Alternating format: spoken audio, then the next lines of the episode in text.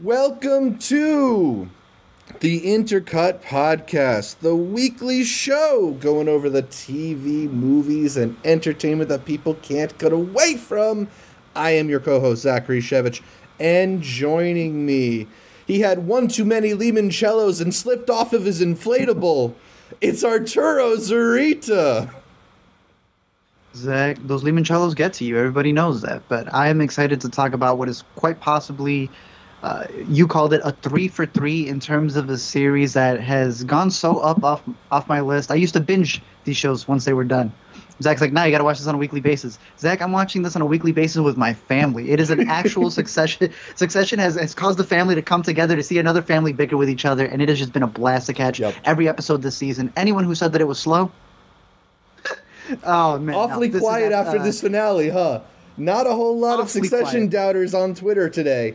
Uh, wow. Nope. What an episode! What a what Fantastic. a late season run! Just like banger after banger, all bangers all the time for the second half of the third season of Succession.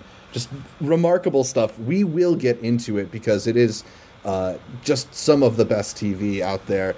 Uh, we'll get into all of that in a little bit, but first, let's start the way we normally start things off here with a little bit of what we are watching. Arturo, you took a little bit of a trip. I heard you uh, I did, sir. headed down to Texas. Things are bigger in Texas, including the movies. That's what they say, sir. Um, see, there's a, a little film out there that a lot of people had the chance to watch either in the comfort of their own homes, uh, either you know going to the theater, maybe catching it in IMAX. But see, there's a difference when it comes to IMAXs, baby. You can't have that pinch and zoom IMAX where they try to fit the screens. Zach is lucky enough to live near probably one of the best IMAXs that we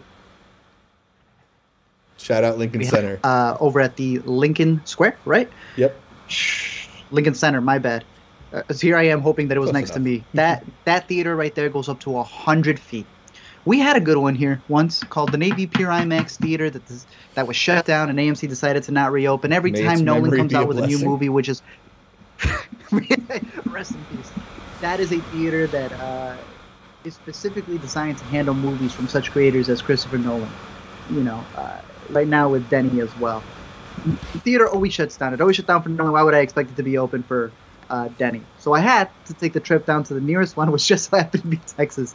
And I went down there to watch IMAX in its glorious 143, just super full aspect ratio. Zach, it was worth it. It felt like I hadn't even seen the movie. It felt like this was the first time I had been able to experience this thing just right off the jump. You have a movie that came out in October. I'm watching it in December like it's opening damn weekend. This place was sold out, packed to the brim. Everybody was there excited to catch this movie. Mostly everybody had already seen it once, but had they seen it this way, I'm telling you right now, uh, Denny shot it a certain way for a certain reason. And I had caught this multiple times in the IMAXs that I have here. A lot of people refer to those as LieMAXes because it's not giving you the whole the whole shot. You can just go on Google, go on uh, Twitter. You'll see the comparisons between what you're missing uh, when you're not seeing it in its full scope. And it, man, it's night and day, man. There are uh, not just moments when it comes to actually seeing like the ships come down, or you're entering a world and you're able to see the whole scope of it, but it's uh, certain sequences where you're just seeing Timmy or you're seeing Zendaya, and you actually get the full frame of their profile. Uh, I You really get lost in those blue eyes. It. it was. Oh man, it was fantastic. I, I literally cannot stress enough. Shout out the Bullock Theater. They were uh, first of all, it's uh, in, in an IMAX down in Austin, Texas. Uh, that's connected to their what's it called? Uh, their museum, beautiful Hmm. museum going through the history of Texas uh, and specifically in Austin. But shout out the staff there. When I went there, I was like, "Hi, I'm here to, to, you know, I want to make sure I print these tickets out." And I gave them the area code. They're like, "That's Chicago," and I was like, "Yeah, what are y'all down here for?" I said, "Uh, the movie and barbecue." But they were so nice down there. They made sure that I was able to get the uh, earlier showing. They made sure that it was printed out. Uh, just a dope staff down there. Uh, dope theater. If you live in Austin, Texas, take pride in that theater, man. It is it is a big theater. Uh, they're showing movies the way that they should be shown, and uh, I'm glad I was able to see it because I know that they were able to extend this. Um, if it is still playing near you, I highly recommend. Even if you've caught the movie, go check it out in IMAX because it is a completely different experience. I've already bought that 4K Blu-ray Steelbook that is, uh, I think, being released on January 11th. Uh, if I could watch it again, Zach, I'd watch it again right now in IMAX. It was fantastic. So, um, yeah, that is my review for the Dune IMAX. It is everything I wanted it to be and more. Do yourself a favor, go look at the comparisons because hopefully uh, they do a home release in some way. I know that the aspect ratios are, are going to be different when you're on your home television set, but nonetheless, yeah. I, I, still think it's cool to the see how he frames specific shots. Sandworm might not be quite as big on your home no, theater. Brother, Sandworm, Sandworm was unbelievable this time around. It was already big. I don't even know how it could get bigger. Leave it to Texas. Uh, just absolute fantastic uh, uh, trip, and yeah, love Dune. Love Dune. Awesome. There was another one though that I got to check down there, as we're talking about some McKay stuff. Uh, yeah, leave it to him producing on Succession because when it comes to this new directorial outing that he had, I feel like Zach and I may be able to split on it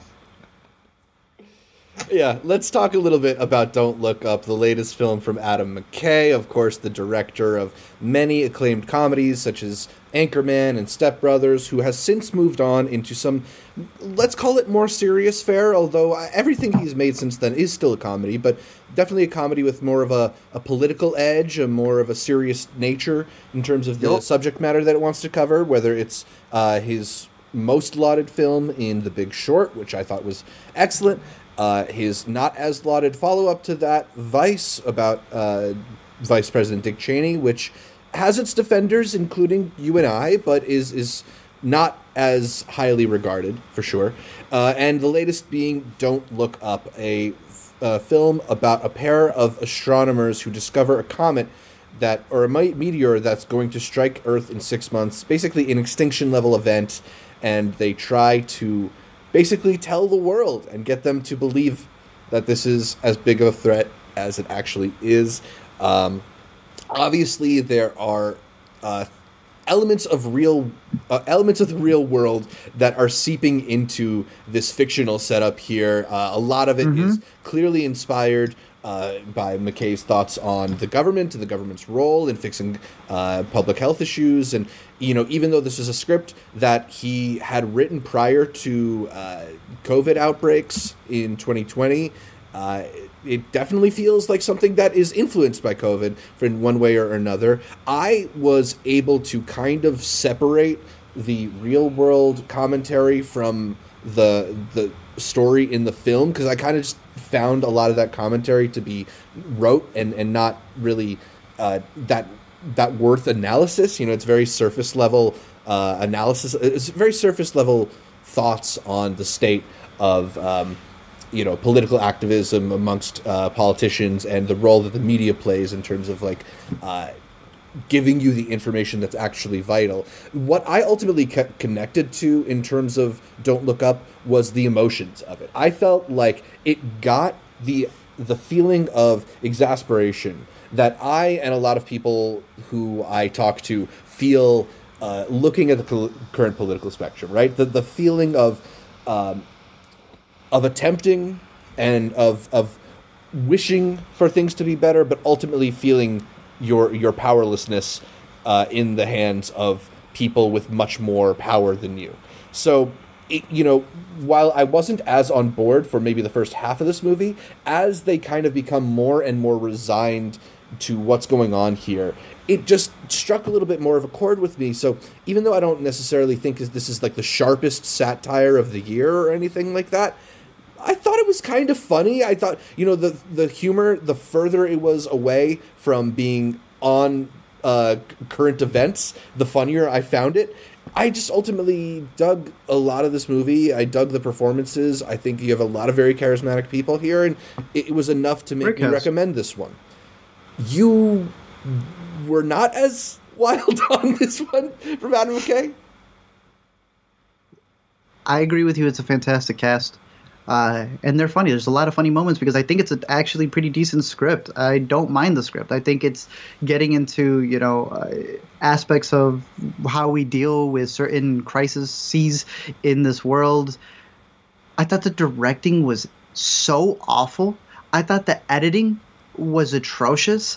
I don't know how many times you can freeze frame a character and just have it hold there for a second. How many times can you have a joke be cutting somebody off, Zach, I was kind of I was about a damn near a dozen when I went. I was like, this just this is just going to be the bit. Every joke's just going to be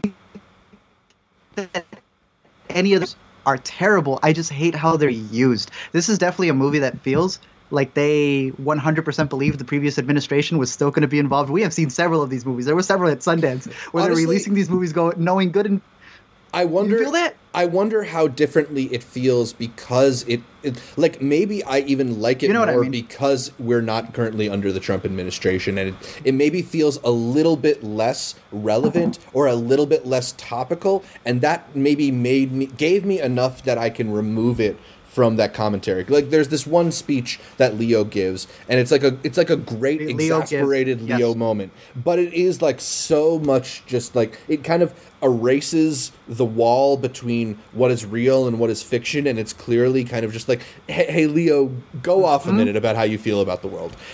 Uh, and it's it's Yeah. moments like that that I just kind of like the commentary of it just doesn't really work. It's just so on the nose, so tired. And I guess I just kind of ignored that aspect of the movie and uh, focused on on these performers because like there are a bunch of things happening here that I found really charming. Like there's a there's a running bit involving Jennifer Lawrence and uh, these snacks that I found funny every time It's it came up. Uh, the little rivalry she had with her and Jonah Hill, very funny. They both play it very well. It's things like that that I think carried me through the film. for sure. I just, uh, as, as defenders of Vice, as people who like that movie, and a lot of people dismiss this one as being one that's dumbing it down so much for the audience. I, I finally see the criticisms here. This is that movie where I could see the faults in Adam McKay. This man has been doing press for this thing, slouching more than a La-Z-Boy chair a in lot of everything that he's people been are calling the movie smug, and his press his press tour right now is not doing anything to help. that definitely pushing that. But hey, you know, this comes out wide on Netflix closer to Christmas, if I'm not mistaken. I'm willing to give it a rewatch from the comfort of my own home. There were aspects that I liked to it, but damn, dude, it just gets really dumb sometimes. Again, it's a good script, but when it realizes like someone may become a meme, it chooses the most blandest way to make that a joke. That challenges what happened in real life in the dumbest way possible. I don't know. Did you see the after credits, by the way? Definitely Yeah. stick for the after credits. I, I stuck through. Uh, um, it was fun. the- the dumbest after credits I ever. The people cleaning up the Alamo Drafthouse Theater that I was in, where you went, okay. But hey, you know the commentary is very on the nose. I think uh, everybody knows exactly what it's about. Everyone who's doing the press tour is telling you exactly uh, what they feel about it, um, politically and otherwise. But I will say that when I went to go see this movie, there was a whole group of girls behind me, coughing the entire movie. Yeah, they coughed more than there was freeze frames in this movie. So I, I'll just. I- I, was living in another world while Yeah. watching this. I felt the anxiety more than uh, Leo did up on I hear screen. that. I hear that. Yeah. Um, I don't know. I, I enjoyed this one. Uh, I don't know if the fact that I saw it in a room full of SAG actors who were all laughing their heads off and excited because we had a Q&A with Leonardo DiCaprio and Meryl Streep and Jonah Hill afterwards. Where just like everybody was hyped, but I enjoyed myself. I don't know. I think there's some Mhm. things to take away from this. Hey, Um, he, he got to fix his stuff with Will Ferrell. I'll say that much. yeah, man. Stop I, putting I that don't dirty know. laundry out there, Adam. Yeah, it, it's not helping anything to just like bl- Nope. be so publicly blaming him. Nope. Did you see the trailer for uh, his new HBO show, Showtime, or they, they changed The it to Lakers Winning thing? Time? Yeah. Yeah, uh, I have not seen the trailer for it, but I am extremely excited about it. For those who don't know, uh, supposedly Adam McKay and Will Ferrell are going through some beef. These two are partners. They have their production company together. They are both producers on Succession and a bunch of other stuff. And yeah, they're going through some beef because uh, Will Ferrell, obviously big fan of the Lakers, really wanted to have a part in here, and I guess Adam made a decision to not let it, not let him be in it to some degree. And uh, they've had a fall since. And Yeah, uh, it's just kind of funny because the trailer, uh, which features John C. Reilly, John C. Reilly's kind of doing like a Will Ferrell style Yeah. performance here. So uh, I wonder don't why they decided to go against Will Ferrell in this role. Um, yeah, a Makes little sense. weird, a little sad that that friendship is uh, going through whatever it's going through, but you know, it's, it's such is life. I guess we can't we can't invest that much in the uh, friendship. Zach, when you don't make it to my Bulls biopic, I'll let you know, okay? It won't be this back and forth. I mean, I told you I wanted to be cast as Toni Kukoc, and it, this has been clear from the start. There'll, there'll be no no Kanye Drake thing. We'll we'll go straight to the Hoover uh, Amazon special, right right from the jump. Yeah. Uh, you got to see an anniversary. I uh, did. showing. I did. I was really excited to attend the 10th anniversary screening at the Metrograph of the of Martha Marcy May Marlene, the directorial debut of Sean Durkin. Sean Durkin was there. Elizabeth Olsen, who stars in the movie, is there. Antonio Campos, damn. who Nice. uh, produced the film, was there, and as well as the DP, Jody Lee. Um, and moderating the Q&A was uh, the boy Alex Ross Perry, who I didn't realize was NYU classmates with Sean Durkin. They were talking about Makes how uh, it, Sean was the first guy he knew who was in, into the films of Michael Haneke, which makes a lot of sense. Hey. Um, so yeah, it was, it was cool to see you know like old friends catching up and just reminiscing about this movie that uh, was so important to all of them. It- it- for those who don't know, this was actually the first movie that Elizabeth Olsen was like starring in, and in terms of a lead role, and um, one that I think was still one of the best things she's ever done. Uh, it's got a reputation as being one of the great movie endings. And you know that definitely held up for me although it's interesting to me how much a story can kind of change its shape when you revisit it after some time right? Because i i went into that movie 10 years ago and i saw that ending and i was like wow that's an amazing ambiguous ending. I have no idea what's going to happen to her next. And I watched it this time and I was like, oh no, I know exactly what is going to happen to her next. Um, don't want to spoil. Don't want to spoil too much, obviously, because I know not everybody's caught up with this movie, but it is one of my favorite psychological horrors. It's about this woman uh, who has just escaped a cult, and it, it sort of uh, goes through her her emotional uh, her emotional processing of that. And what's really cool about the movie is it sort of floats in and out of time, going back and forward through uh, time in a way that's kind of like her emotional uh, processing of it, not a linear chronological uh, telling of the story. Really expertly done. I, I I love this movie a lot. I hope more people get to catch up with it. Uh, let me know if you if you do catch up with this one because it is definitely one of my favorite psychological horrors of the past decade. Um, Art, I don't think you've seen this one, right? Nice. Uh, I caught it a long time ago. Mm. It was probably even like a bootleg because I remember this was, I believe it came out of Sundance. Yes. Uh, yes. I see that it's not even streaming anywhere, so it's like if I wanted to revisit it right now, I would not be able to catch it. But I would recommend The Nest, which is on Showtime, Yeah. and that was one of my favorites of last year. Another great performance that he was able to uh, direct in Carrie Coon. I highly recommend that one. That one is playing on Showtime, so Uh, do yourself a little double feature. they mentioned that the nest was actually going to be playing at the Metrograph, and Elizabeth Olsen was like, "Oh, you have to watch Carrie Coon in that movie." So when when you get other actresses saying that kind of thing about your performance, Shout you out. yeah, uh, highly recommend the nest. Highly recommend Martha Marcy May Marlene. Nice. That's most of what we've been watching. I, I did uh, get to the end of the Beatles Get Back uh, series. I don't know if you you've Okay. watched any more of that one. I, just some thoughts Not now yet. that I've finished it. What one thing that I think is really cool about getting the chance to hang out with them for like that that eight hour time span is I think it does this really interesting thing where you you get to both see them kind of as gods and as men, right? Like they have these moments of of incredible craftsmanship and incredible songwriting capabilities. They're, they they are just so preternaturally talented to doing this pop writing thing in a way that the ordinary human isn't. But then, like, you're just hanging out with them, and George is talking about what he saw on the BBC last night and how he didn't really like that TV show that much. And it just, it, it, it's this really cool thing of like, these people who've been revered for the amazing contributions they've made to culture, uh, getting to see them just kind of hang out is a really disarming and interesting thing That's cool. that I've really appreciated about uh, spending some time with the Beatles documentary. The real revelation for me is how much they like each other. You know, like John just keeps doing these like annoying bits, and I expect somebody to roll their eyes, and then just Paul is just smiling at him, joining in on the bit. It, it's it's really fun, man. They they seem like they seem like a pretty good hang, even if uh, Peter Sellers didn't want to spend too much time with them. Uh, but yeah, that's I think what we've been watching. Let us know what you are watching down in the comments below or in the uh, in the live chat if you're lucky enough to catch us while we're here live here on the channel. Really appreciate all of that. Uh, I've seen a couple comments in the live chat about 2022 Sundance. Yes, we are extremely excited for 2022's lineup. In fact, we are going to be back on Intercut tomorrow, December 14th, at I think we said 1 p.m. Eastern. Uh, double check the channel for that. And breaking down the lineup, giving you guys some advice on what movies to watch. So come hang out with us tomorrow, and we will get into the Sundance lineup because there is a lot to discuss there.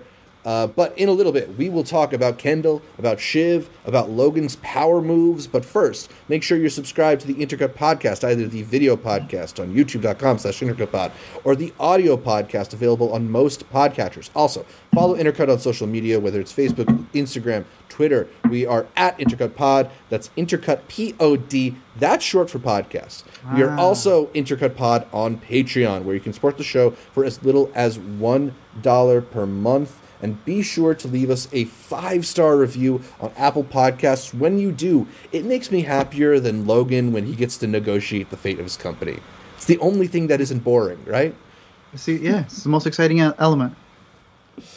All right. Uh, before we get into our topic of the week, Succession, uh, we got a couple other segments to hit here. Let's start it out with the yay or nays, where we give our thumbs up or thumbs down on the latest happenings around the entertainment industry.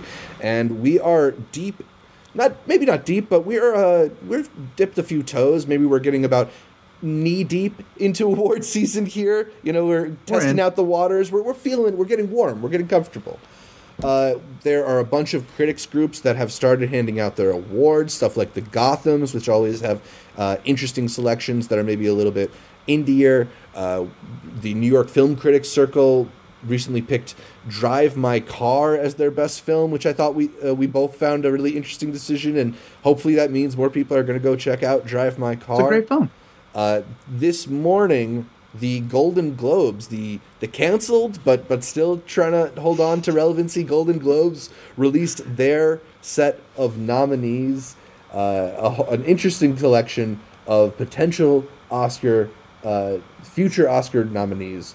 Let's get into some of the films they nominated here, because Art, I know you had a chance to really uh, look into what they chose, break it down a little bit. Yep. I actually haven't taken quite as close a look of you, so so explain to me here. So you're gonna get a, a raw reaction. So right Yeah. off the bat, some of the notes is the most nominations ended up going to Belfast and Power of the Dog, uh, with seven apiece.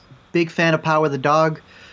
Uh, okay, Belfast, I, I, guess. Uh, Netflix really did come in with the most just overall from any studio with 17 nominations. But uh, right there, as as you know, they like to split it between drama and uh, comedy, and then just go from there. They even dip a little bit into the their, their toes into TV. Uh, but in, to- in terms of drama, I am really reaching for the fact that Power of the Dog uh, should take that one. But then you also have Coda continuing to make a splash because I think a lot of people are assuming that Belfast is just going to continue making it in there. But Coda, the Sundance flick from Apple, where they paid 25 mil, people are wondering why did Apple pay 25 mil? Think y'all got your answer. It's a Right. big contender now in the awards season, and you, you're seeing that money come back into play.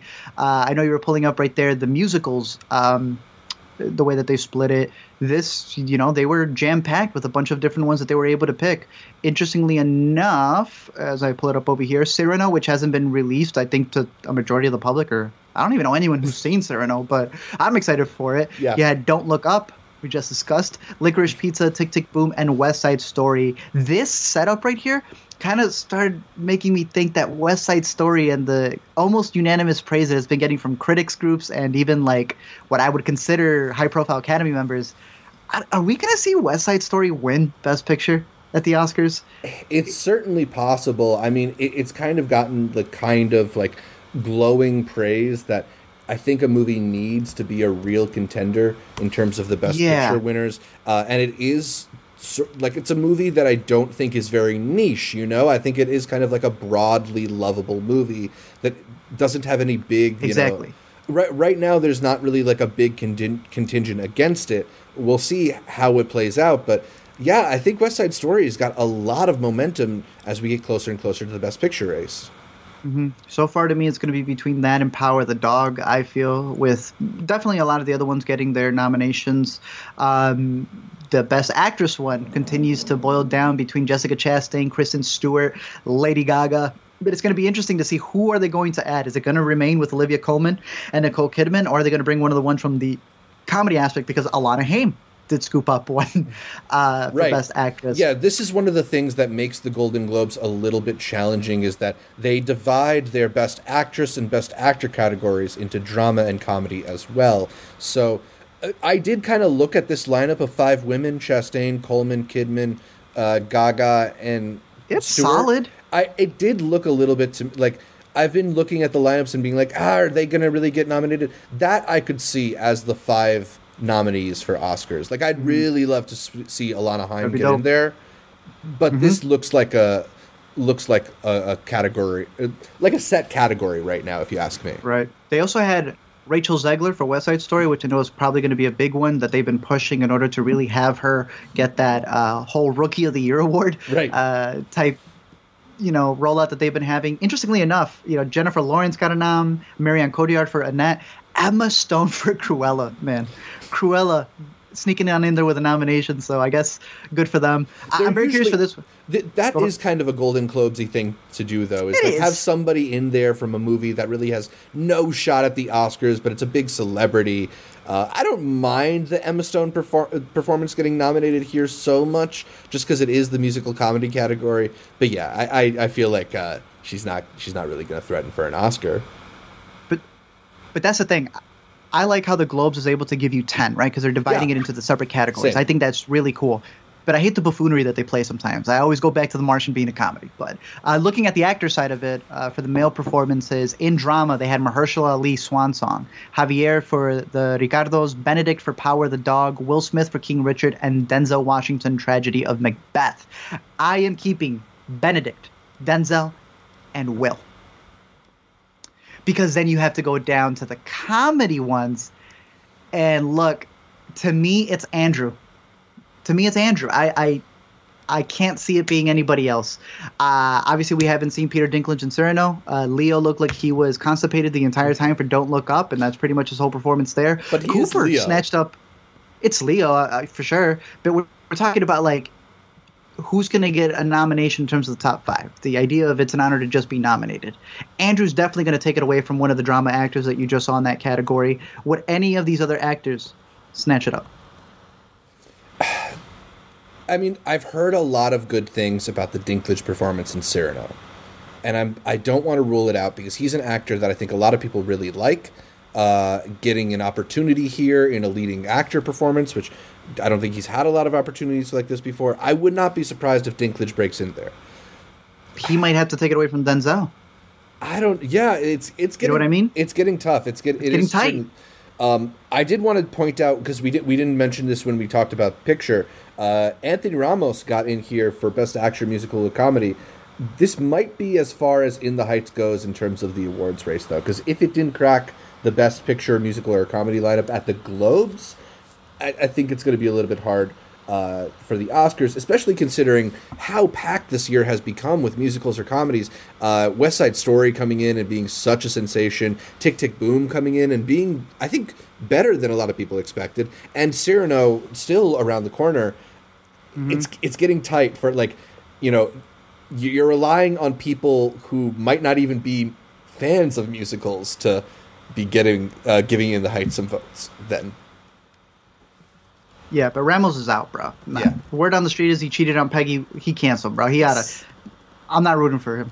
Uh, in terms of the other ones, you have stuff like Best Animated, which they had Encanto, Flee, Luca, My Sunny Mod, or Mad, which I have not heard of that one right there. Uh, and then Raya in The Last Dragon. It's going to be interesting to see how that plays out because, again, that is a whopping three for Disney. And sadly, that means that there is no nomination for what I consider one of the best of the year, which was Sony and Netflix's Mitchells and the Machines. So yeah, cool to see Flee in there, but no Mitchells is kind of I don't know, man. What is it with these? Uh, uh, what's their names? Uh, Lord and Miller produced animated movies just getting blanked by the awards. It's because they're dope and they don't mess with the studio systems and they're out there doing their thing and that gets people to hate them. I don't know what else to tell you. Yeah. Interestingly enough, if you go down to the best motion picture non English language, yeah, this was that's definitely a talking to you, point Zach- for a lot of people. that was formerly foreign language. Oh, okay. Excuse So- me. Excuse me. So uh, I believe you think who That's at the, the, uh, Oscars? politically You like to think now? the. Yeah, see, at the Oscars you think the Academy, and now at the Golden Globes you're going to think the Hollywood non-English press. Nothing is funnier than to see a whole organization have to rebuttal everything that they've done. Literally, when they listed the announcements, they they, they started off with an "I'm sorry. And the whole link about all the changes that they've made, and um, Hmm. yeah, they've changed the name of the category as well. And if you know, it's the Hollywood Foreign Press, so it's always been a part of their name. I guess they're changing their their own uh, the label that they go by. Right. But uh, an interesting list, and it just shows me how tight the. Um, I'm just gonna call it international because it's not like the word's right there, right? Uh, the the best international. Surprisingly, uh, compartment number six. I have not seen this movie, but I've been hearing a lot of great things. That one was able to sneak in there. Our friend Mariana, uh, I think, liked it a lot out of Toronto. You're saying good good things. So that's one that's definitely on my radar. But look, I would have all of these right here: Drive My Car, Hand of God, which is about to come to Netflix, A Hero by Asghar Farha- Farhadi, Yeah. Parallel Mothers. But the fact, Zach, talk about all the ones that are missing. Worst I mean, person. the the worst person in the world obviously is the one that uh, I think a lot of people are really upset about. Another one that people are upset about is Titane, not in Yes. there. The Cannes winner. Look, at this point, the Oscars or any organization who's running these awards needs to realize that they need to expand. They need to have the international category, foreign category, non English, whatever you want to call it. It needs to be 10. If you're able to expand your best picture, you know, if the Globes are able Right. to do it in two segments, the Oscars, I believe you said, are finally going to settle with a full 10, then international should have that as well. Yeah, at this point, it's silly that we have 10 Best Picture nominees that are in English and only five that are not in English, particularly given like how much more accessible foreign films are now uh, than they were, you know, 10, 20 years ago. Uh, and it's just like such a stacked year, too, in terms of these films. Uh, that, like, you know, we looked at the nominees last year, and there were definitely a couple. Uh, what was that one from Tunisia? The man who had scars on his back or something. Um, That that people were a little surprised actually got that far. In terms of these five that uh, the Globes did choose, I mean, I've heard great things about all these movies, so I don't really know. Like, No, it's a solid list. which one do you take out to put Titane in? Which one do you take out to put the worst person in the world in? I mean, though I probably Exactly. would. You don't. but- You just add more. yeah. Hey, at least they're not going through the goofiness that they did the prior years with Minari and the Farewell, where they didn't even want to count those as a best picture type thing, and they wanted to stuff them in this category. So, Yeah. I mean, yeah, they're far behind. They're barely focusing on that. Uh, in terms of the supporting stuff, some interesting things to see here. When you get into the supporting actress, to me, it's Ariana DeBose. Like everybody else, thank you for showing up, but it's Ariana DeBose. I don't, Yeah. I don't know what else to tell you. I don't know if you have another one or someone who you would add, especially when it comes to uh, what may make it for the rest of the, the road in terms of awards. Because again, for supporting, they actually do combine uh, both drama Right. and comedy. So this would be more of a tight list when it comes to the five. Yeah, exactly. I mean, I'm not sure off the top of my head if there's anybody um, big that I'm like upset about not making it here.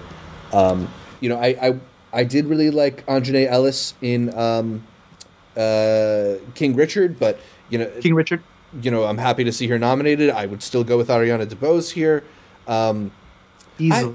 Ru- Ruth Negga, I'm also very glad because that was the only nomination She's that Passing got, and I'm glad that um, Passing isn't going to be completely overlooked. The the main thing that I would say is like uh, none of the actors from Mass I think made it in any of these categories in the Globes, and that is the, The best acted film of the year. It's weird because the entire awards run out. You were mentioning some of the previous ones. There were circles that were nominating different actors individually Yeah, uh, for other movies, but Mass would always get the ensemble. The, you know, and it, uh, maybe it's indicative of uh, how the movie is portrayed because it really is an ensemble piece. But they had no problem giving it the ensemble, uh, but never getting a. You know, I was really rooting for Martha for that one because I thought she did a fantastic job, and she should definitely have a nomination here. Uh, in terms of best supporting for a male actor, bro, th- someone said Ben Affleck this morning, and I said, I swear if I see the words "The Last Duel," then I saw the tender bar, and then I wish I saw the words Right. "The Last Duel." I. man. I mean, I would have been happy if I it was get the- that last duel performance. Tell you the truth, but Might as well. Tender Bar. I guess I I- gotta go I see don't the Tender Bar now. I guess you you'll see it in the comfort of your own home when it comes to Prime. Yeah. Uh, the Belfast nominations are a little, eh. to me personally. Yeah. Uh, I know people really like Troy for Coda, but uh, Kodi Smit-McPhee is here. Everybody else go go take a seat. It's, it's Kodi's man. I don't even know Yeah. Cody all.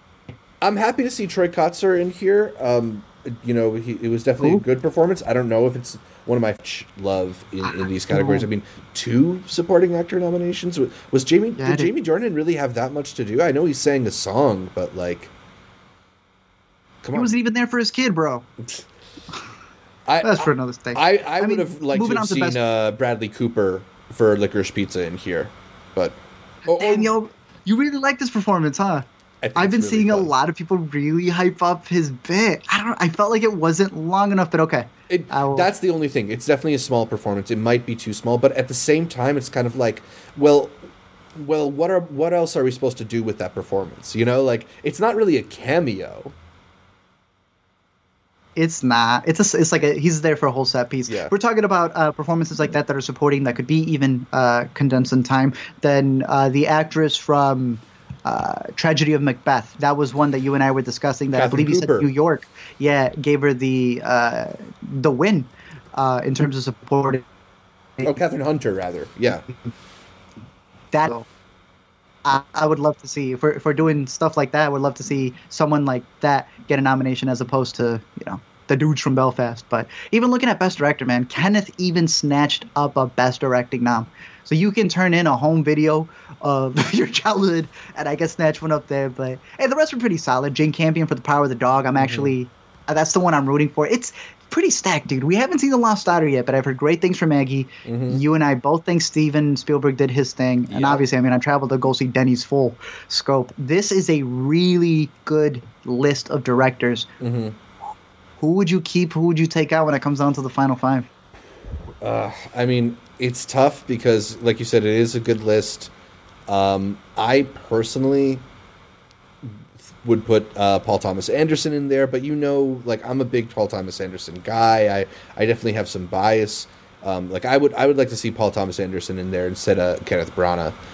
Um, other than that, I don't know, man. I mean, I still need to see the Lost Daughter. Um, I, I feel like I you know I'd love to see Joachim Trier for Worst Person in the World, but it feels like that's definitely not going to happen. We'll see. I'm Hamaguchi. I'm rooting for. Gooch, stop. I'm rooting for Jane Campion all the way. Obviously, I wouldn't mind Yeah. Spielberg taking it. I definitely Spielberg. wouldn't mind Denny taking it, but I think Jane Campion uh, would be dope to For see sure. take it. Um, and then just wrapping it up on some of the stuff. Screenplay, I actually think Licorice is the strongest of the bunch. Keeping it a buck there. Yeah, some Uh, people it were, comes to were criticizing this category because that they it's not the strongest. Uh, Yeah, I would I would agree there. I don't know if it's like the most inspiring choices, but Yeah, Yeah. I don't know. I would We'll go see. with Licorice as well. Uh, right. In terms of best original score, Alexander for The French Dispatch, Encanto, Power the Dog, Parallel Mothers, and Dune get a nomination. I'm really hoping that just Jonny Greenwood gets uh, Jonny Greenwood beats Jonny Greenwood. I want to see him get one for Spencer and Power the Dog, and then him lose to himself. That'd be really dope to see. Mm-hmm. Uh, one that I think is going to be really interesting, dude. Best original song mm-hmm.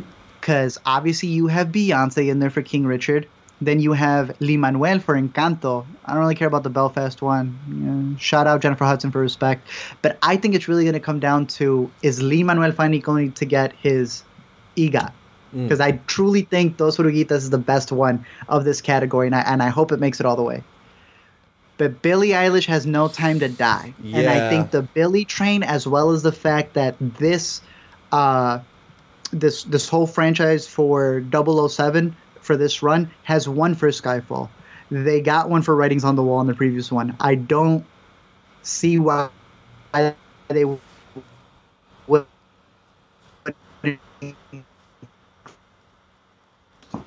it to. Probably the best original movie song of the year for Encanto. The way it's used, and that scene is out. You can even go see it on your own. Disney released it because they're really pushing this song to win. When you release the biggest spoiler of your movie, that's when you know you're you're going all out. Um, I'm going to be ve- very curious to see how that gets played out, not just in the Golden Globes, but throughout all the run up to the Oscars. Um, we'll see. Yeah, for sure. I mean, a lot of interesting um, thing. A lot of things becoming interestingly clear in terms of uh, where they will go in terms of the Oscar race, with some films Mhm. being left out and some films coming up again and again. I mean, I think at this point, Drive My Car, which I thought maybe would be a little bit too, um, a little bit too quiet to end up in Really? the Oscar race. Now I think it's like firmly in there. I would be surprised at this point if Drive My Car didn't get a Best uh, International Film nomination at the? Oscars. It should. I'm Yeah. kind of worried with it because now, well, yeah, no, I, I, see it snatching it. I'd be surprised if it can go all the way and even uh, snag a uh, just best picture overall. Yeah, Ricky. But that's all the movie stuff. I don't know. Yeah, Ricky in the don't know if live chat get into any mentioned uh, that he thinks Encanto or No Time to Die will win between those two songs. Mhm. Um, uh, yeah, uh, if you want to get into TV, let me know. What, what was the what was the standouts for TV for you? Uh, Squid Game coming in, looking to beat Succession, which I think would be bonkers. But Squid Game has been picking up a lot of independent awards as well. I think it picked one up for the Gotham. Mm-hmm. So I mean, sheesh. So it it's got its potential right there. I don't know if I, I Sure. agree, but uh, cool, good for Squid Game. It was even able to get some nominations in terms of at the Squid Game cast going up against Jeremy Strong and Brian Cox. I we were discussing this as we're about to lead into our Succession talk. That when it came to supporting, I did think it was kind of weird to see Kieran get a nomination, but not literally the best actor of this season because this should be for season three in uh, the actor who plays Tom. I mean, I Yeah, don't, Matthew Macfadyen. I don't know. That's, I don't know how you ignore me, that performance. I, don't, know how you ignore it. that. Uh, it's going to be interesting to see Ted Lasso season two because obviously they gave it to one the previous one Mm-hmm. go up against season one of Hacks and Only Murders in the Building. I think there was a pretty stacked uh, television Yep. uh, for musical and comedy. I know some people were talking about the great season two. We do need to catch Yeah. up on that one, but we were big fans of the first to the point that I would say when I was looking at the supporting, sheesh, Nicholas Hoult, man, I was looking at, at who the best ones. I know you like Steve Martin and Martin Short for Only Murders in the Building, but I, I'd say Nicholas Hoult is even better than Jason Sudeikis. Nicholas uh, Hoult, with I think, energy is that he- giving like one of the great Brings. comedic performances on TV right now. I think it's so delightful to watch him on the great. So, Easily. yeah, um, he, he's really really good there. The uh, Jean Smart for Hacks, she's got to put that out there. I, I hope she takes the Globe as well. But when you get into the limited series, Dope Sick was able to come in and snatch one. Yeah. Up in terms of nomination, you had Impeachment, Maid, which people loved on Netflix. Uh, but the top two has to be Mare of Easttown and Underground Railroad. I personally think Underground mops Yeah. the rest of these, but I can I can see Mare definitely snatching up that The only reason that Underground wouldn't sweep the floor is that it's kind of just been going under the radar. Like Amazon doesn't feel like they're really pushing it. It hasn't been getting like it, it should be getting nominations getting up and down the board, and it's only And the- gotten a couple. So like that makes me feel like peop- uh, not enough people are watching it. it's like the bare minimum nomination because Yeah. if you're actually nominating this for the best show, then how can you ignore the act? They're not giving it to the acting. Yeah. Uh, Elizabeth Olsen, your girl. Glad you saw the anniversary. They loving her for WandaVision. Yet again, another nomination. She'll be going up against uh, Kate Winslet for Easttown, Jessica Chastain for Scenes from a Marriage. I don't know why it barely dawned on me uh, as I saw Oscar Isaac also get one from Scenes from a Marriage. Um, they were together in probably one of the best movies that both of them have ever been in. In Yeah. a most violent year. Yeah. I don't know why I never thought of that while I was watching Scenes from a Marriage, but uh, I'm rooting for the both of them, especially Oscar Isaac when it comes to his category, where he's up against Michael Keaton and Dope Sick, Ewan for Halston, who just snatched the Emmy, and uh, Tahar Rahim for The Serpent, who, uh, if you haven't seen. Um, I don't know, I'm blanking his name. When he goes to, there's a movie where he goes to prison and he becomes like a whole kingpin. Definitely go check that yeah, out. the You know what I'm talking about? Mauritanian or something like that. Nah, nah, nah, nah. That's Oh, when wait. he's a prisoner. No, I'm talking about when he like actually flips it and becomes like a whole kingpin. Oh, really? Uh, someone remembers, yeah, that that is one of the dope movie. He's a really good actor, so it's cool to see him get something for for that role right there. Um, Sarah Snook got one for Succession.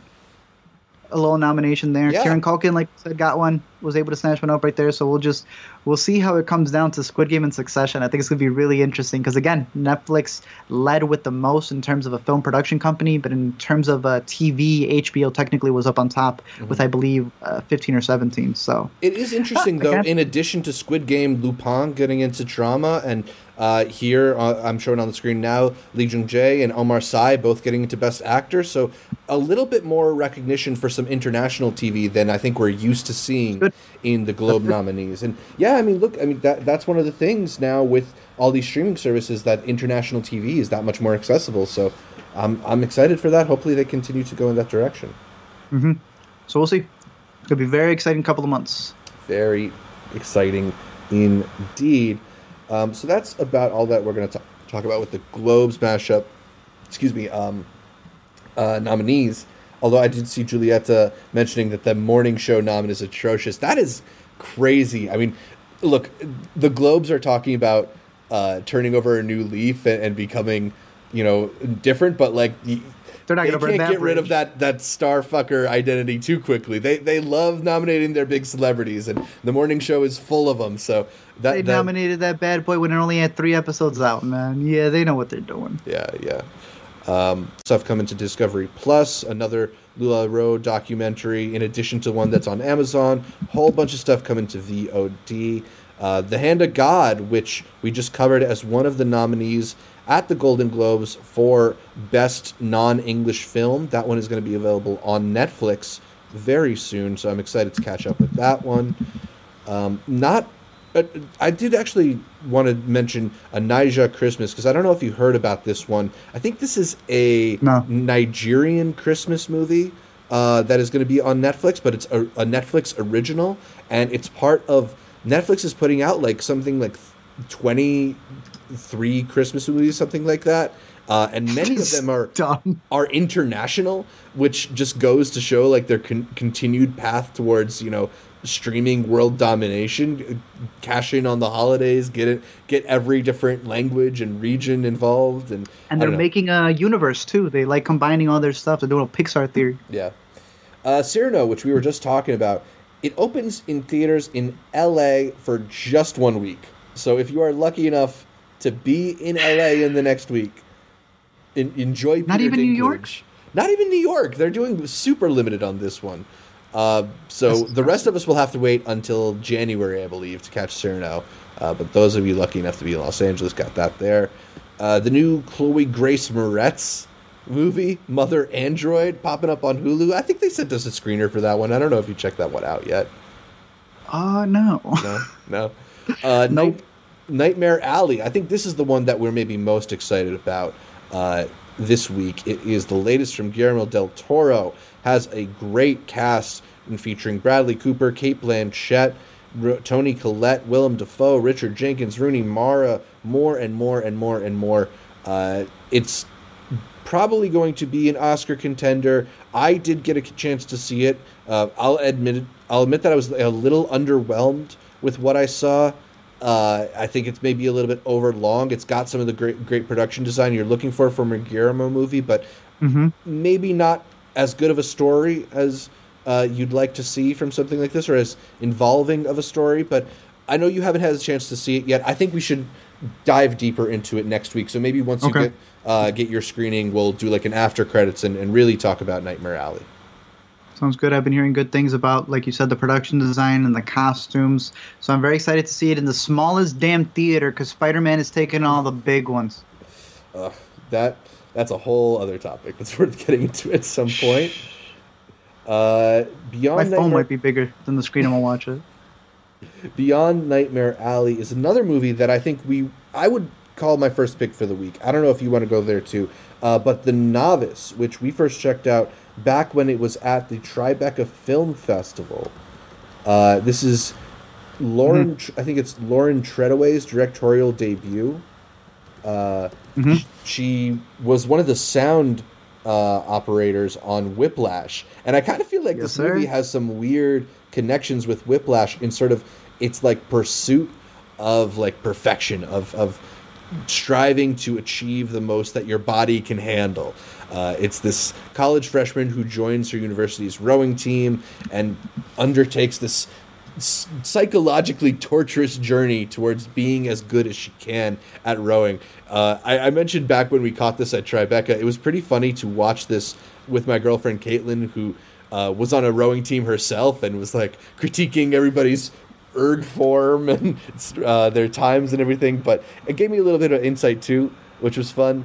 Um, I think That's it's a really smartly directed story about this this uh, woman who's kind of like put too much of herself into this idea of what she can be and what uh, what that ultimately does to you when you maybe have too much invested in one thing or one idea of who you are. I, I like this one a lot. Uh, it's going to be available on VOD. IFC Films is putting out uh, on Nice. December seventeenth. So highly, highly recommend the novice. I would give it a solid recommendation as well. And Isabelle Fuhrman, who plays the lead there, uh, great performance by her. She's having a whole just second half of her career. I wouldn't even call it the second half, but she started so early in The Orphan. So now that she's coming in, and I know they're working on Orphan 2 as well. She was in the alternate cut for Escape Room as well. So she's like, she's in a bunch of stuff. So I'm excited to see what else she has uh, in store for her. For sure, for sure. Oh, uh, somebody brought up a prophet. That that was that was That getting was remade. I am aware, Zach, but no, you can't remake that masterpiece. He killed that performance. That's why. That's why I was so excited to see him get one for the Serpent. It could have been a nomination for a commercial. I'm gonna shout the man out whenever he can, and I'm gonna mention a prophet whenever I can. That's that's a dope one. Um, I know we have another one from Sundance, uh, a documentary that you and I were just. I'd say the word riveted because they got on the front lines of the stuff that was happening in Africa here.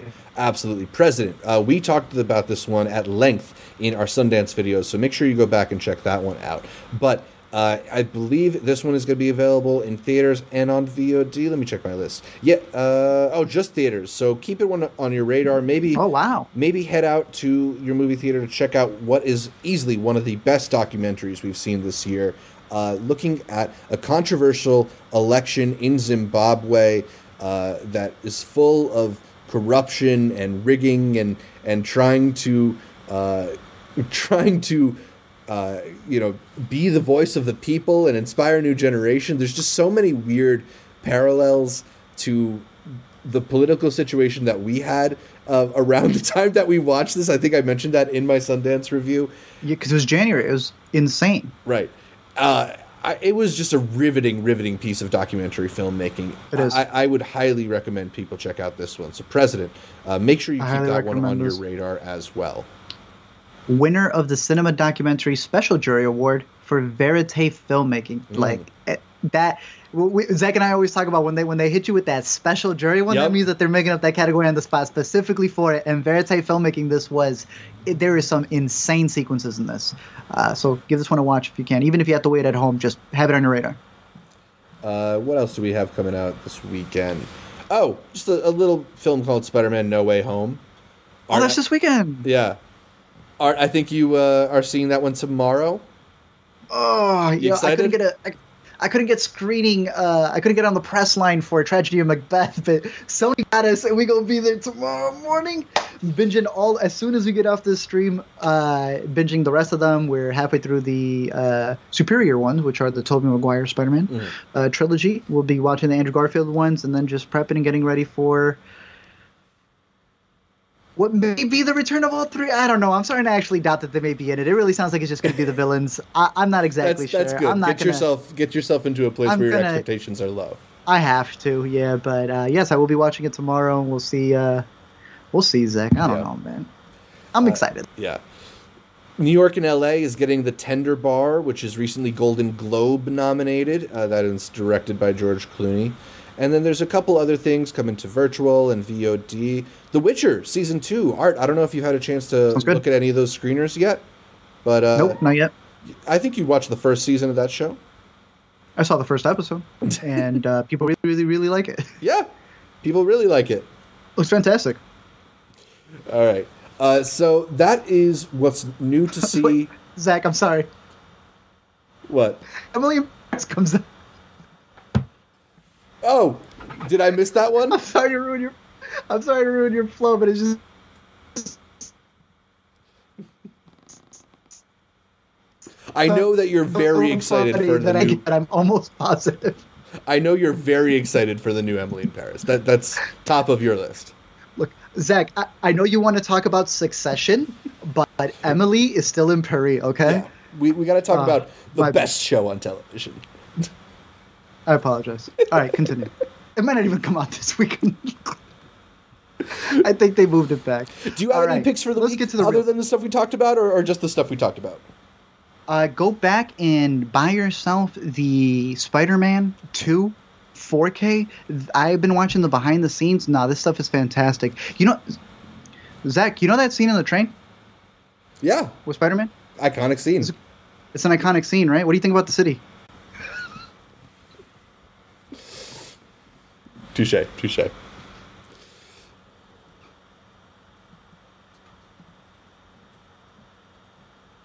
oh, you're going a little The. Big Apple from the second city itself.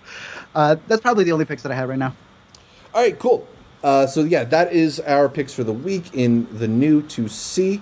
Let us wind it up with our topic of the week, the biggest thing on everyone's mind. If you're if you're a culture watcher, it's got to be the season three finale of Succession. And a reminder that we are getting into full Succession spoilers here. So Spoilers. we've been Right warned. It says, it says it right on the screen. yeah, There it is. Spoilers. spoilers. Go watch it. Check it out. It's good. All right. Yeah. With the non spoiler review, it's excellent. Watch it immediately. Uh, but let's get into the stuff that we want to talk about here because Succession made has made some of its boldest, most unexpected turns in season finales for season one and for season two. So last night's episode had a lot to live up to, and we are happy to report that Succession is undefeated 3 4 3. What an episode! One that's getting a lot of comparisons to Game of Thrones Red Wedding, if you want to gauge in terms of how much of an impact it's having. Art, how are you feeling after an intense week, an intense nine weeks of succession?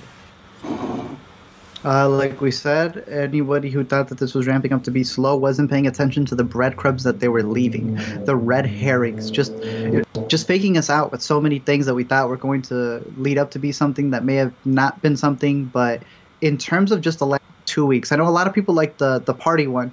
Uh, for Kendall's birthday, Mhm. uh, people were really hyped for that one. I was like, all right, that one's solid. It, it really showed them getting nastier than they've ever been. Yeah. Uh, last week's I felt was an 11 out of 10 episode. That was probably the best episode of Succession they've ever done. And then they follow it up here with one of the most surprising ending finales I honestly didn't see coming.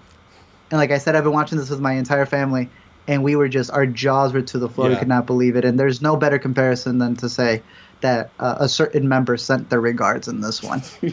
I, this is the kind of television episode that made me want to run through a wall. Like it, it ended, and I was just like full of adrenaline. Like, yes, Succession! It's so good. Uh, the, that it goes to show you though, like you can you can be obsessed with a show and still kind of get surprised in these ways when the writing is as good as it is on a show like Succession. You know, like I, I've been trying, I've been obsessing over like what are the different permutations of how this power dynamic can play out, and and what happened was not one of the things that occurred to me. So let, let's get into some of the things that happened because we started off with a sigh of relief as it was revealed that uh, Kendall, not dead, just fell asleep. Just, just, just took a nap and slipped off of his inflatable. No big deal. Good thing Comfrey was there. Art, be honest. Did you think that Kendall was dead after last week's episode? Man, after what you were telling me, uh, kind of a little bit. I, I was telling, I was telling my whole family, I was like, yeah, he's gone. Episode even begins with uh, Logan reading the book about uh, he was dead, is gone, is completely uh, whatever he was reading to his grandkid. I was like, all right, they're just they're just teasing you, they're just playing with Right. it. But I did feel almost like it was a trick up his sleeve to a degree, which ends up really getting uh, kind of tossed back at you the as we get further on in the episode with how the siblings come together. But um, yeah, what were your thoughts on it in terms of all the limoncellos that this man? Like the sort of big decision that the best show on TV could get away with, right? Like what what how can you actually one up yourself when you've done the kind of things that you've done already on Succession? You could kill off the main character. Um, it, it seemed within the realm of possibility. It felt a little bit like it, maybe not enough of a big moment for them to have done it, but like in a weird way, I feel like that's that's how The Sopranos would do it too, right?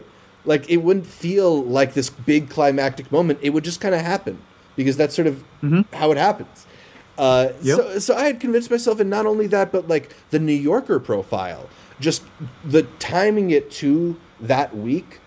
It, it's the kind of thing that comes out when a character when when an actor is leaving a show, and so maybe that we're just trying to play 4D chess a little bit too much. But it felt a little bit like you know they were. This was like an ode to what Jeremy Strong has done on Succession. Period. That's it. Um, I'm glad I was wrong, but it definitely felt like that for a little bit. If he's gone, I feel like the show's done. Like I, you, you miss such a big factor that people were tuning in for on a weekly basis. It just wouldn't even be a smart move. That would be dumber than selling the company and losing all, all of the control. Yeah, that's the thing is like it. It ultimately, I think, robs them of so many opportunities. If you're getting rid of somebody who is as interesting to watch as Jeremy Strong, somebody who's as interesting of a character as Kendall has become. Um, that New Yorker profile did have a lot of really interesting things in it. I think one of the things that I responded to the most was this whole discussion that they talked about between Kieran Culkin and Jeremy Strong, uh, in which apparently Jeremy Strong said to Kieran he was worried that people are going to think it's a comedy. To which Kieran said, "I think it is a comedy," and maybe no scene did that. Uh, did, is that more relevant to than the big scene this week? As Roman and Shiv realize they're being left out of a deal in which Gojo might buy Waystar rather than the other way around. They try to huddle up with Ken, but Ken is more of a crumble and cry, more in a crumble and cry kind of mood. I think Succession heads have been waiting since that scene midway through season two between uh, when Kendall cries a little bit in front of Shiv to get back to that kind of moment of vulnerability between these siblings. Mm-hmm. And it finally came rushing out when Kendall conve- confessed that he was with the dead waiter on the night of Shiv's wedding, or as he says, he killed a kid. Art, what did you make of this moment? Uh, I went directly back to rewatch the scene from season one uh, because he does say he. We were arguing on whether he had gone back. I was like, no, he did. Mm-hmm. It is because he dove back in to try to save the kid that you still have. Uh, you know, you're still rooting for his character because he's not as cold blooded as say you know Logan is when we when we look at him. Not completely Um, soulless. not completely soulless. Like he says, I'm the good guy. I'm the better version of you. Uh, so no, I As really Roman says, I he's fine.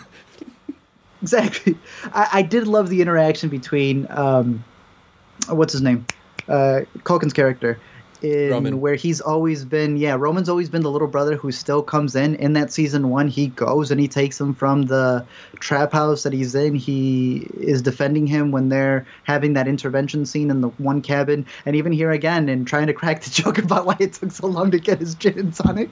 Fantastic, just fantastic delivery Yeah. between the two. I mean, that's that's you know the arguing over is Succession a comedy, is Succession a drama. I think is ultimately useless when you see a scene like that that functions so perfectly as both comedy and drama, right? Like it, Yeah. whether it is a comedy or it's a drama, it is doing both at the highest of levels. And uh, to get away with that scene in which, like, I think one problem I have with TV in general is sometimes a traumatic thing will happen to a character, and the mechanics of television demand that that character get over it really quickly.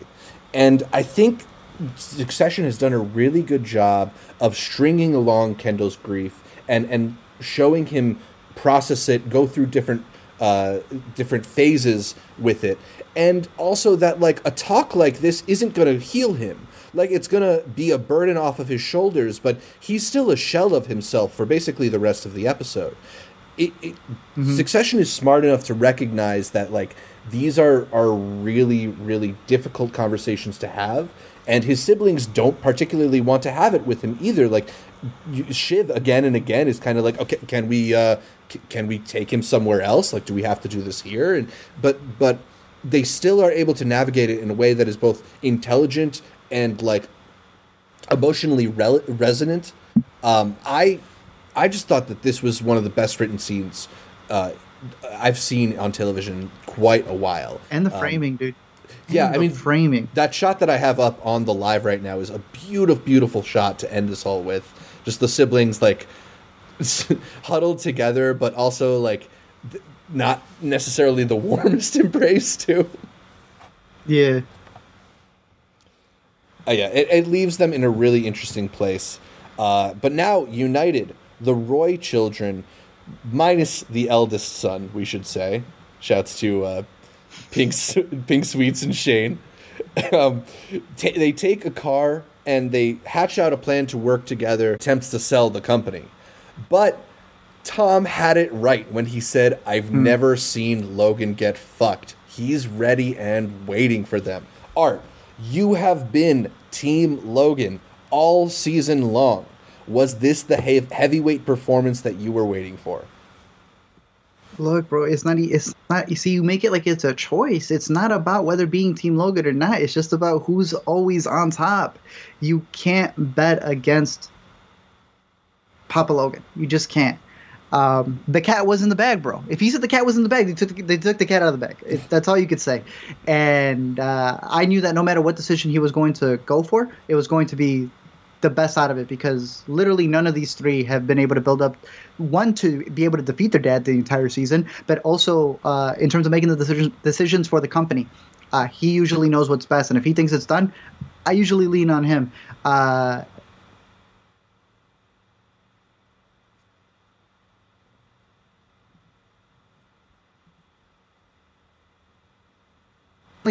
sequence him and um, uh, Skarsgård's character where they have the one-on-one with each other and they're arguing about who uh, who's going to take over who, and it kind of sounds like Brian Cox is bending the knee, but he's not really. Mm-hmm. Um, I thought that whole sequence was uh, fantastically done because I keep hearing something in Logan's voice like, does he still have something up his sleeve? Right. Does is he really push the ropes? And uh, Brian Cox just plays it fantastically. And what better burn than mimicking your own daughter? I I tweeted about so this. uncalled for. I tweeted about this, but like th- this is a show that has some of the most cleverly written, sharply written insults in the history of television, and none of them are as devastating as Brian Cox going, that. "Well, you don't have the supermajority." So- He's been waiting on that one, bro. The amount of times that she just comes up and he's he's always been like Shiv. Okay, th- he had enough.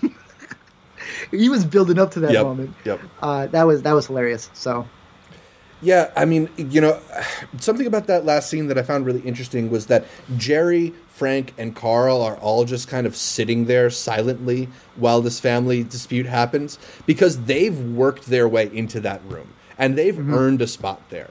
And the kids just kind of feel entitled to it because of their last name. they've like always been, yeah. but yes, like they've gone through a lot with their father, but ultimately, like, what have they actually done?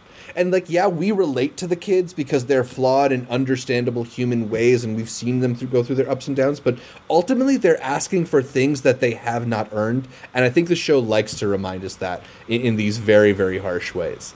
Hmm. Agreed. Yeah, I mean, to me, the most notable is obviously Roman because, like, we've talked about this before when we were talking about Succession. This kind of feels like it's it's a little bit Roman's season, right? Like they've they've given Roman the real mm-hmm. chance. He's kind of, I mean, Except for one other character, but yeah, go except ahead. for one other character, but it- Except for one this other was character. this was the season that they gave Roman a chance at succeeding his father, and For sure. and he couldn't really get there. And I think at the end, what really keeps him is like you see he's he's trying to reason with him, arguing about love and saying please because he's so desperate to hold on to the hope that his dad actually loves him or loves him enough to prioritize his kids over his business. And then he learns in the most harsh way possible that no his dad doesn't love him that much. He, he loves him a bit. He he was thinking of carving uh, thinking of a spot for him and he tries to offer him a deal during that whole fight but he's not going to bend over backwards to to help his kids because they're his kids uh, and ultimately he's he's a businessman you know that's and even more than that. he he gets excited by Yeah. doing these kinds of deals Uh, even Jerry, the way that Jerry shuts him down, that was another thing. He it was a it was a for one-two punch for him in that one room. Honestly, and then what sucks is that it's going to be a third one because he's going to realize real quickly that both of his siblings are going to leave him in the dust as well. Because the only reason they're working with him at this point in time is only because they need him. Yeah. Yeah. Um, finally, the Roy children are left wondering how they got fucked. Who told Logan that they were coming? Uh, when Tom Father appears nonchalantly Uh-huh. strolling in after a pat on the arm from Logan. Uh, we end the episode with a devastated Shiv crying and shaken as Tom gives her a cold kiss on the forehead. Art, you were saying that Tom has become one of your favorite characters on the show this season. He's definitely our power player of the week. What did you think of his chess move? of the year. This man came in and just owned this season completely. Right from the beginning, getting his uh, get out of jail for free card. that whole Monopoly sequence, just for that bit. We've been talking about like it feels like a lot of these moments I personally are built up to make memes. You know what? This one was right on the money in terms of uh, having that bit for Tom, and then just everything that he went through in the previous episode. You had this whole moment in where he was really being belittled by Shiv, not just verbally, but also in terms of his hopes of having a child. Something that gets brought up in this one as well. Which, a side note, uh, there may be another. Logan Jr. on the way, which is so my goodness, what? Yeah. Literally, none of his kids can succeed, so he's trying to make a whole other one from the. um, He's drinking that maca nah, he, sheesh, he. it-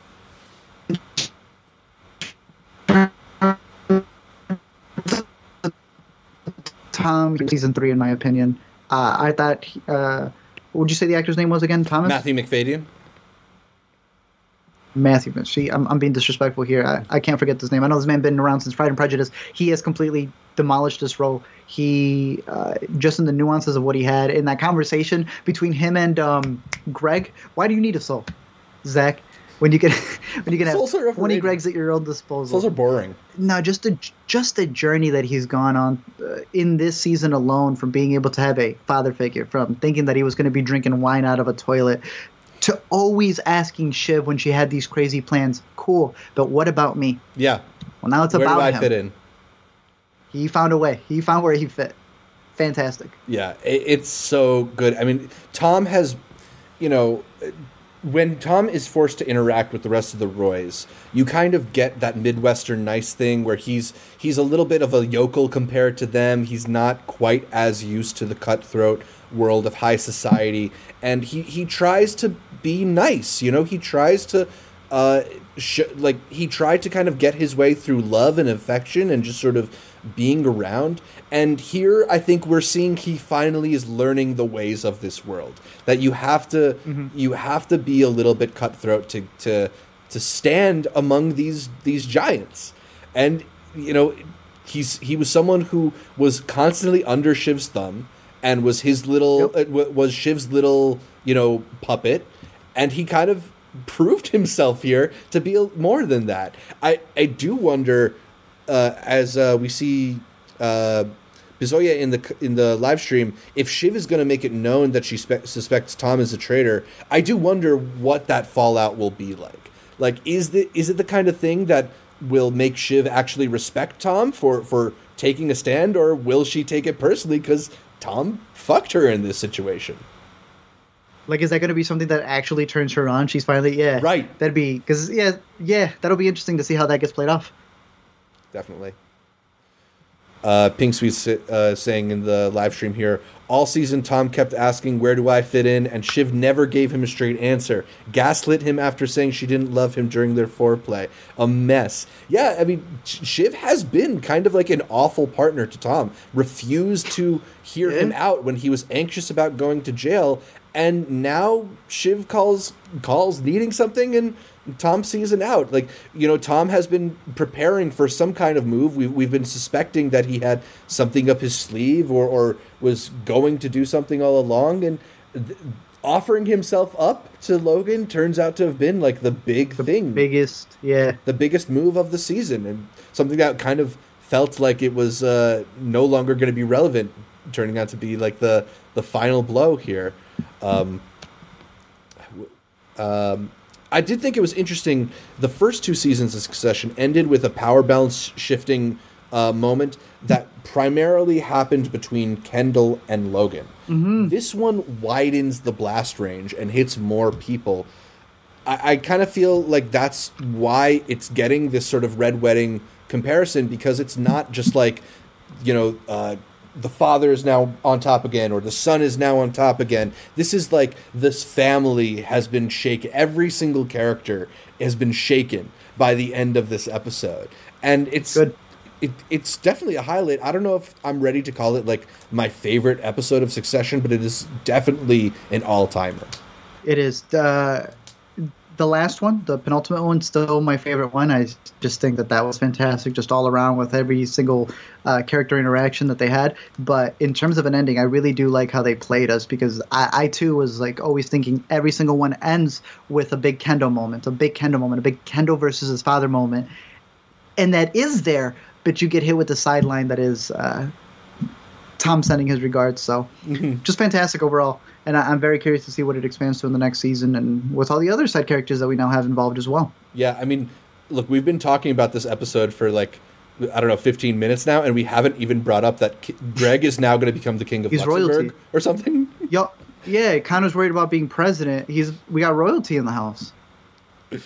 Uh, do you have any thoughts on season four? Things that you want to see? I, one thing I know I want to see is I'm hoping they bring Alexander Skarsgård back. I, I thought among all of the new characters they've brought in, he's got an energy that really matches the show.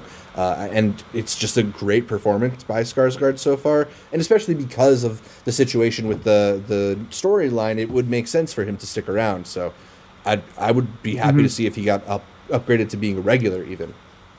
He should be. I thought he was fantastic. I was very excited for him uh, coming into this season. I think he delivered exactly what I wanted uh, him to be. And we haven't even because he's like on edge. We haven't even seen him actually deliver the type of crazy character that he is. Because when he tweets, they seem like mild tweets, but it's because of the background that everybody knows him as that they know how crazy he can get.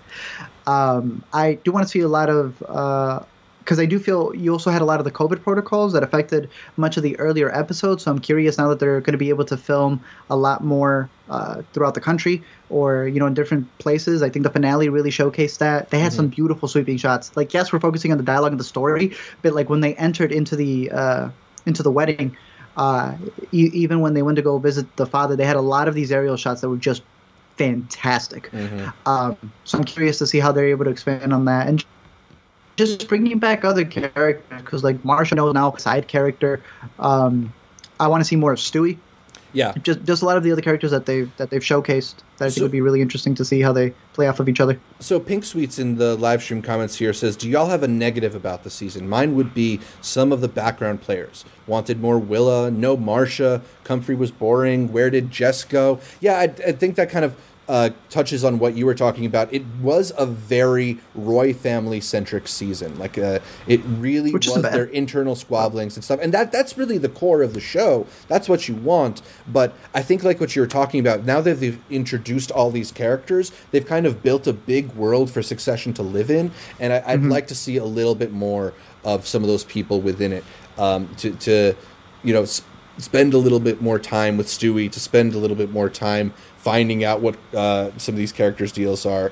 Um, I think maybe some of that is even that it was nine episodes, not ten. Like we're just listening, missing Maybe. little bits here and there. but you're getting into a point where a lot of the episodes in this season introduce things like be it what Kendall has to do with his kids, be it the new president that they're trying to get into, be it the shareholders. There's going to come a point where each episode is going to have to, you know, like intercut through different uh, storylines that they've set up. They're going to have to go deal with the funding people. They're going to have to go deal with the fact that yes, there is an election coming up that they're going to have to deal with. Like there, there should be simultaneous things throughout each episode instead of just a party Yeah. instead of just this. And I think those are the best episodes where they're uh, crossing different storylines in different places. And I think that, yeah, again, maybe the COVID protocols Right. uh, are will pause a lot of that. But I'm, I'm very curious to see what they're able to do in the following season. Sure. Yeah, a lot of things to hope for in the following season of Succession, but uh, all good stuff, man. I mean, it, it was just an incredible season of television. It was great. Uh, and, you know, there were some people who were worried at first, but the way things wrapped up, like they are th- there's no quality drop between seasons in terms of what they're doing here. Um, so I think that's just about it. I think we're going to wrap up, but just a reminder to those of you who are hanging out with us in the live stream uh, that we are going to be back tomorrow on Intercut Pod breaking down the Sundance 2022 schedule. We're really excited to do that. Uh, getting back into the film festival game, and of course, a lot of the Sundance Film Festival is going to be available online. So even if you aren't going to make the trip out to Utah like we are, uh, you can still catch a lot of these exciting new movies that haven't been seen before. We will talk about all of them on Sun on our Sundance podcast tomorrow. Uh, but yeah, that's about it for this week's episode. You can catch more from me, Zach Shevich, by following me on Twitter, Instagram, or Letterboxd at Zshevich. Art, where can people find more from you?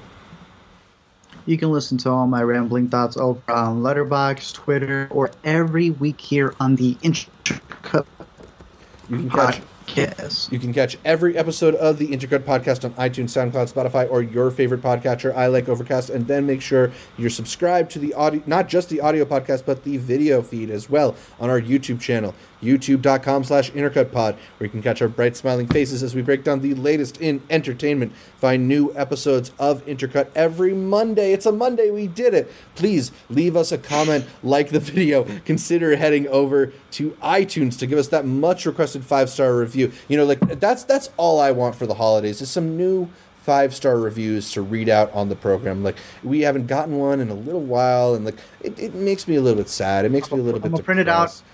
I'm gonna wrap it. I'm gonna send it to Zach. That would be He'll wrap it right in. lovely. That would be my favorite Christmas gift. So please head over to iTunes and drop us that five star review. It means a lot to us.